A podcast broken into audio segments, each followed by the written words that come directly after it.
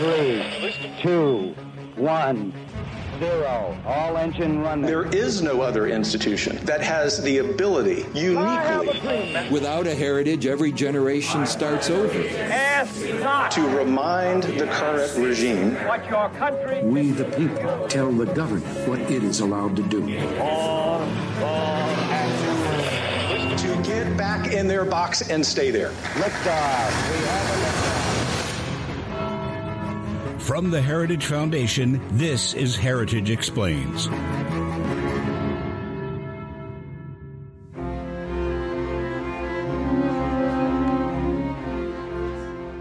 Desde mi punto de vista hay dos eh, líneas que explican por qué la popularidad. This is the voice of Javier Milei, a presidential candidate for the South American nation of Argentina. He has emerged as a leading candidate in the presidential race, but also a controversial one. In his appearance and background, he is certainly unorthodox. He has piercing blue eyes and a shaggy mane of brown hair. In his youth, he was a soccer goalie and a member of a Rolling Stones cover band before deciding to pursue a career in economics. This career has been a successful one, as he taught economics throughout the country, authored several books, and was featured heavily in media.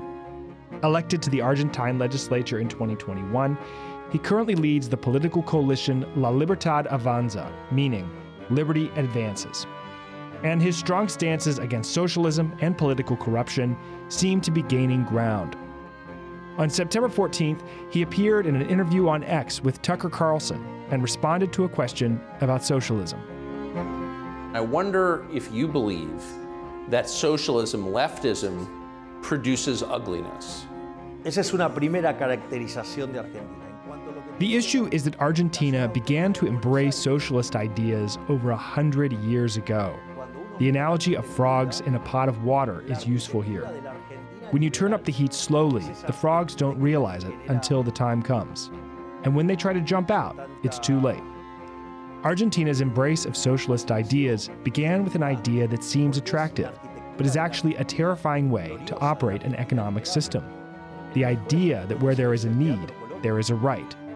It's a problem because there can be infinite needs, but someone always has to pay for those rights, and the resources for that are finite. That sparks a conflict between infinite needs and finite resources. In the liberalist view, this conflict is easy to resolve through economic freedom and private property. Milei uses the term liberalist as it's understood in South America. We would equate his philosophy as something more akin to free market economics.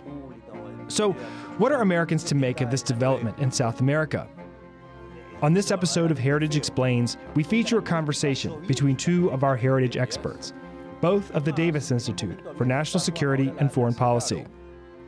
Victoria Coates, Vice President, sat down to interview Joseph Humire, visiting fellow for Latin America and the Caribbean, and find out what we should know about Argentina's presidential hopeful, Javier Milei. I am Victoria Coates, delighted to join you for this episode of Heritage Explains, in which we will be looking at the upcoming October 22nd presidential election in Argentina. Joining me today is Joseph Humire, who is, among many other things, a visiting fellow here at the Heritage Foundation in the Davis Institute in the Allison Center for Foreign Policy. So it is great pleasure to be able to tap a currently resident expert for information on this important topic. So, Joe, thank you so much for coming in and ga- making the time for our heritage listeners. And I just would like to ask you to introduce yourself and, and talk a little bit about your background and why you're going to be talking to us about Argentina. Absolutely. First of all, let me thank you, Victoria, for having me. Thank the Heritage Foundation. It's an honor to be a visiting fellow uh, with the Allison Center. So, a little background on me. Uh, I'm kind of like what you would call a soldier scholar. I was a Marine for eight parts of the formative years of my adult life.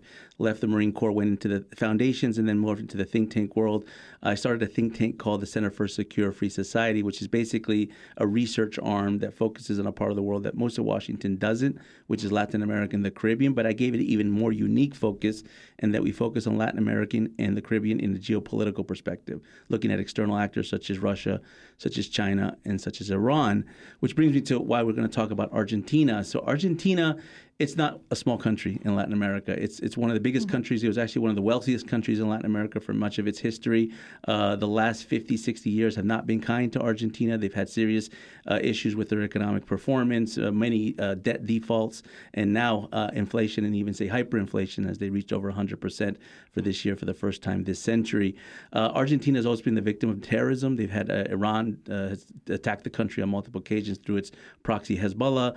China is very active in Argentina as well. As it, there's a colloquial saying for some of the Argentines because of the level of debt that Argentina is with uh, the People's Republic of China, which is Argent China, uh, and so they're, you know China's big, Russia's big. So all the geopolitical actors that we look at from national security perspective here in the United States are very, very active in, in Argentina. So I think that's the reason why it's important.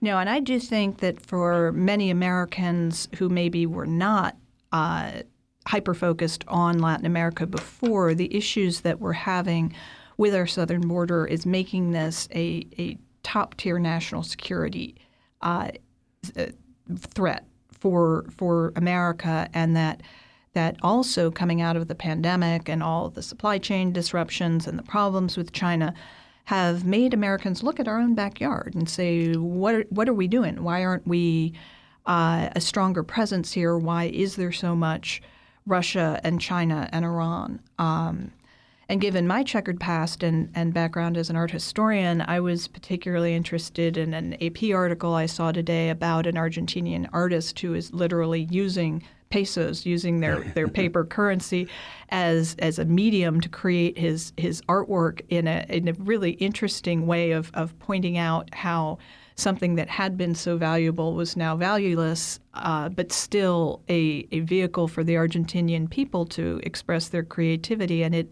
is such a beautiful country and a wonderful people. Can you talk to us a little bit about how this hyperinflation happened and you know how it's manifesting itself for the people of Argentina?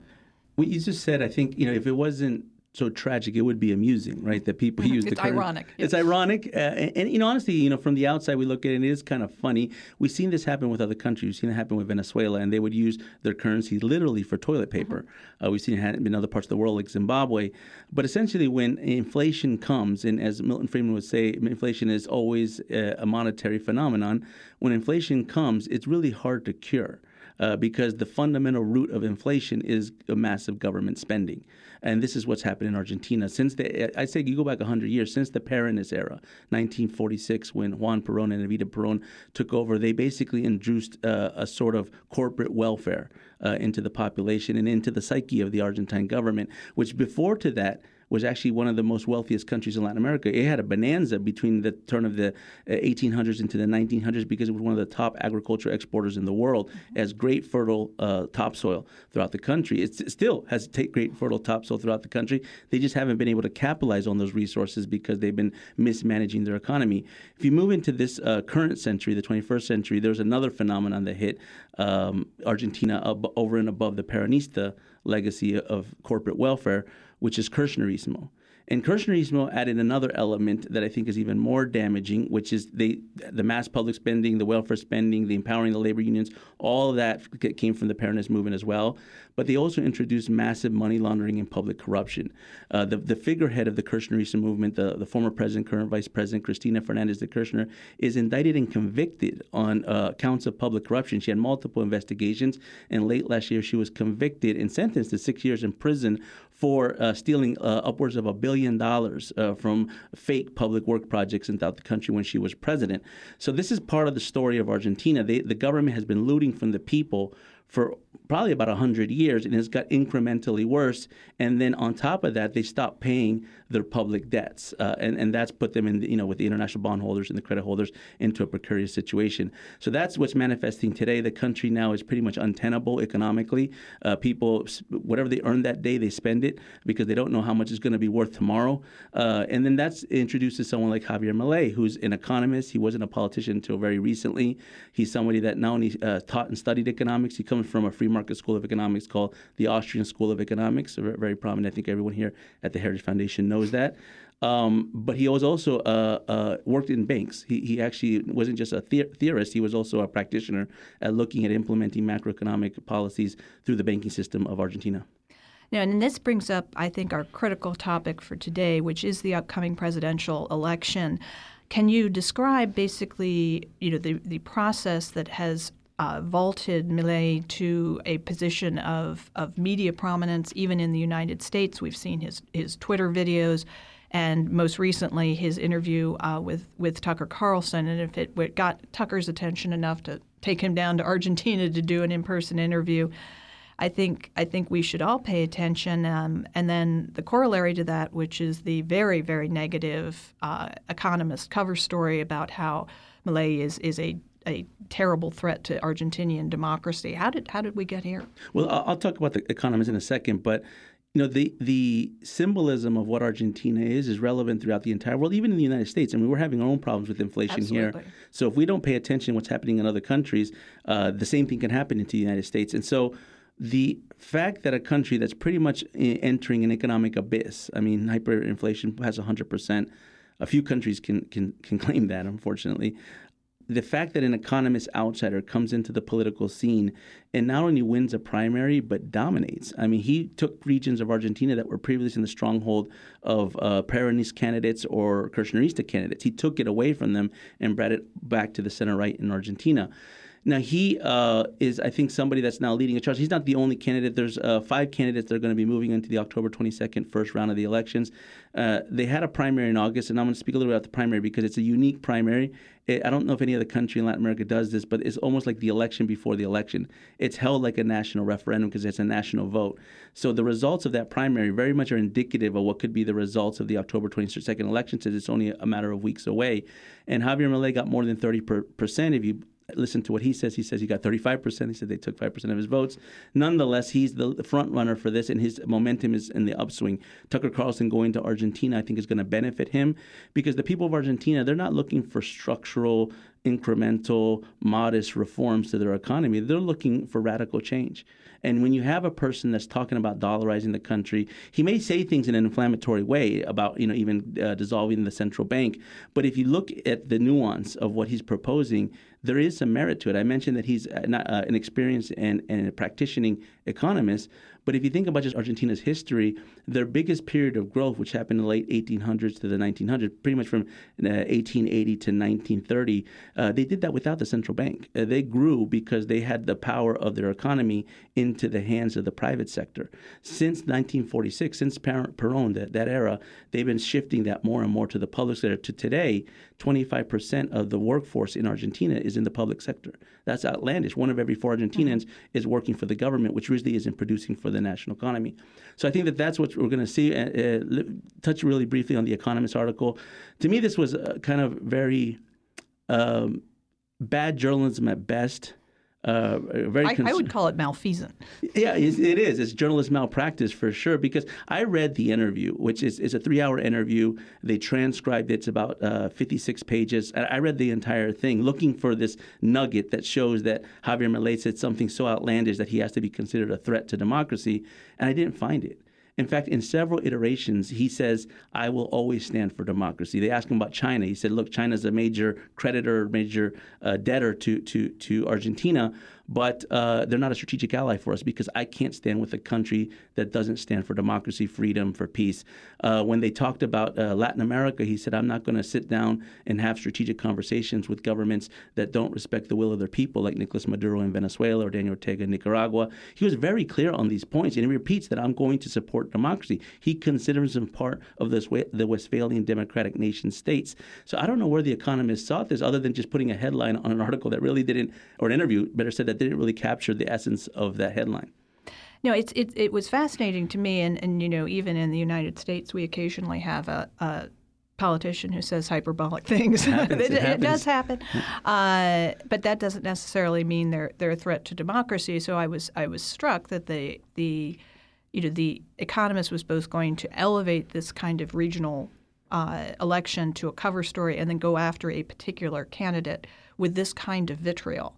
Yeah. And you know, God love him for doing the interview, but clearly it was a hit job from yeah. day from day one. And, and, it was weird in the sense that you know the Economist has been complaining about Argentina's economy repeatedly over several episodes, and now you have a candidate, a political candidate, but is also an economist, someone that's now proposing some serious reforms. I thought they were going to talk about those reforms. Like, you know, the economist is going to talk about what happens if you get rid of the central bank, what happens if you dollarize the country. I would say maybe 10% of that interview talked about it very much on the surface, and about 80% of the interview talked about, well, what do you think about this person? What do you think about that person? What do you think about January 6th in the United States? Things that really aren't relevant to the situation in Argentina. I thought Javier Milei, at least through the transcript, did a pretty good job at answering a lot of these questions, and and I, I, I saw nothing in the slightest that saw that he was a threat to democracy. I, as a matter of fact, I think the biggest threat to democracy in Argentina is the government's addiction to public spending. I think that's the threat to democracy in the country. No, I mean clearly that is what is actually. Uh, having such a detrimental effect on the Argentinian people's uh,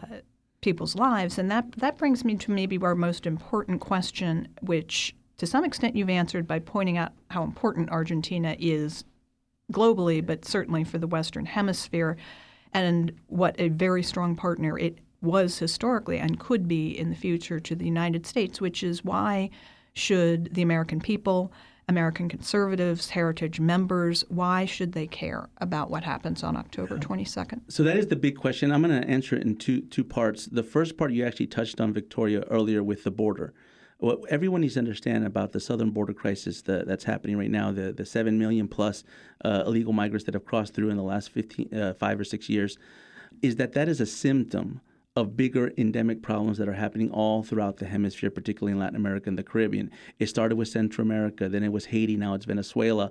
This is going further south. In countries, big countries like Brazil and Argentina, if they continue to go further in this socialist trap, where do you think they're going to go? They're going to move north. And what's numbers of today of 2.7 million plus encounters and apprehension on the U.S. southern border, that's going to be an easy day compared to what we're going to see in years to come. So that's the first reason. This is going to, you can't have a successful and prosperous and free country if you live in a horrible neighborhood. It's impossible. Uh, you could ask Chile this question in South America. They thought they were out of the woodwork, and now they have a socialist president, even though they've had the most successful free market reforms over the last uh, half century. Uh, the second reason I would say is as, as a northern, uh, as part of the northern hemisphere, the United States, with our transatlantic alliances with NATO, we need to have southern partners. We need to have southern partners in South Asia. We need to have southern partners in the Middle East, partners in Africa, and we need to have partners in Latin America.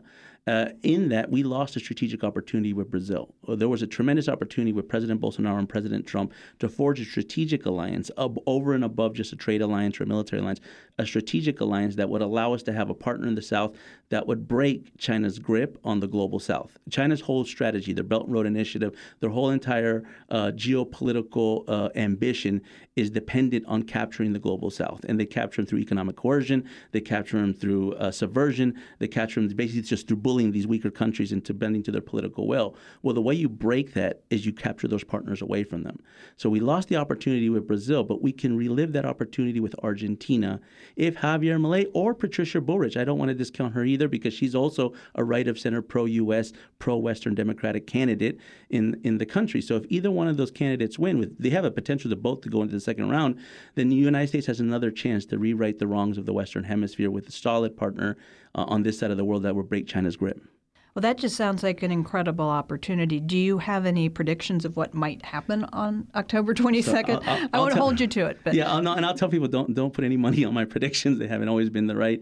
Look, I predict that Javier Milei will go to the second round at the minimum. He has a potential to win the first round. Argentina has one of these systems where you don't just need a 50 plus one majority. You can have 40% as long as you're 10% above your next competitor. He's at 35% right now, so he's 5 mm-hmm. points away. But I would say my biggest prediction for Argentina is you're going to see a lot of political instability. I would hope that either uh, Javier Milei or Patricia Bullrich become the next president of the country because they're pro-U.S., because they have strong stances against China, because they have ambitions to fix the economy and the insecurity in the country. But most importantly, I think is they have to be ready for the onslaught because it's not going to go away. This is what happened with President Bolsonaro. He won the election. We were very celebratory. I was here. Uh, you were probably in the White House mm-hmm. when, when, and I was. I went to the state dinner when he visited uh, the United States in March of 2019, first official state visit, and and everything was great until the pandemic, and then they pretty much slaughtered uh, President Bolsonaro. The same thing is going to happen to whoever is Javier Milei or Patricia Bullrich, and so they have to get their alliances in check to be able to ready for this onslaught. Because Latin America, unfortunately, most of the region is going towards a Marxist, uh, authoritarian direction, and uh, if Argentina is able to break away from that trend, the the challenge will be will they able to consolidate their alliances so that they can resist and have a successful term in office. I think that's that's a great con- concluding point that the United States and particularly conservatives in the United States need to be ready uh, to support whoever the next president of Argentina is to understand why this is such a vitally important potential alliance for the United States and to uh, to be fully fully supportive uh, of of this future partner. So, Joe, I can't thank you enough for coming Absolutely. in and, and literally explaining this to us. And I hope you come back after October 22nd and tell us what next steps are. Absolutely. Thank you, Victoria. It's a pleasure. Thank you. Thank you to Victoria Coates and Joseph Humire for contributing to today's show. You can find Victoria on X, formerly Twitter, at Victoria Coates, and Joseph at JM Humire. That's H U M I R E. You can find commentary by both of them at heritage.org. And thank you as always for listening to Heritage Explains. If you have any thoughts, feedback, or suggestions for future episodes, send them our way at heritageexplains at heritage.org. Thanks for listening. We'll see you next week.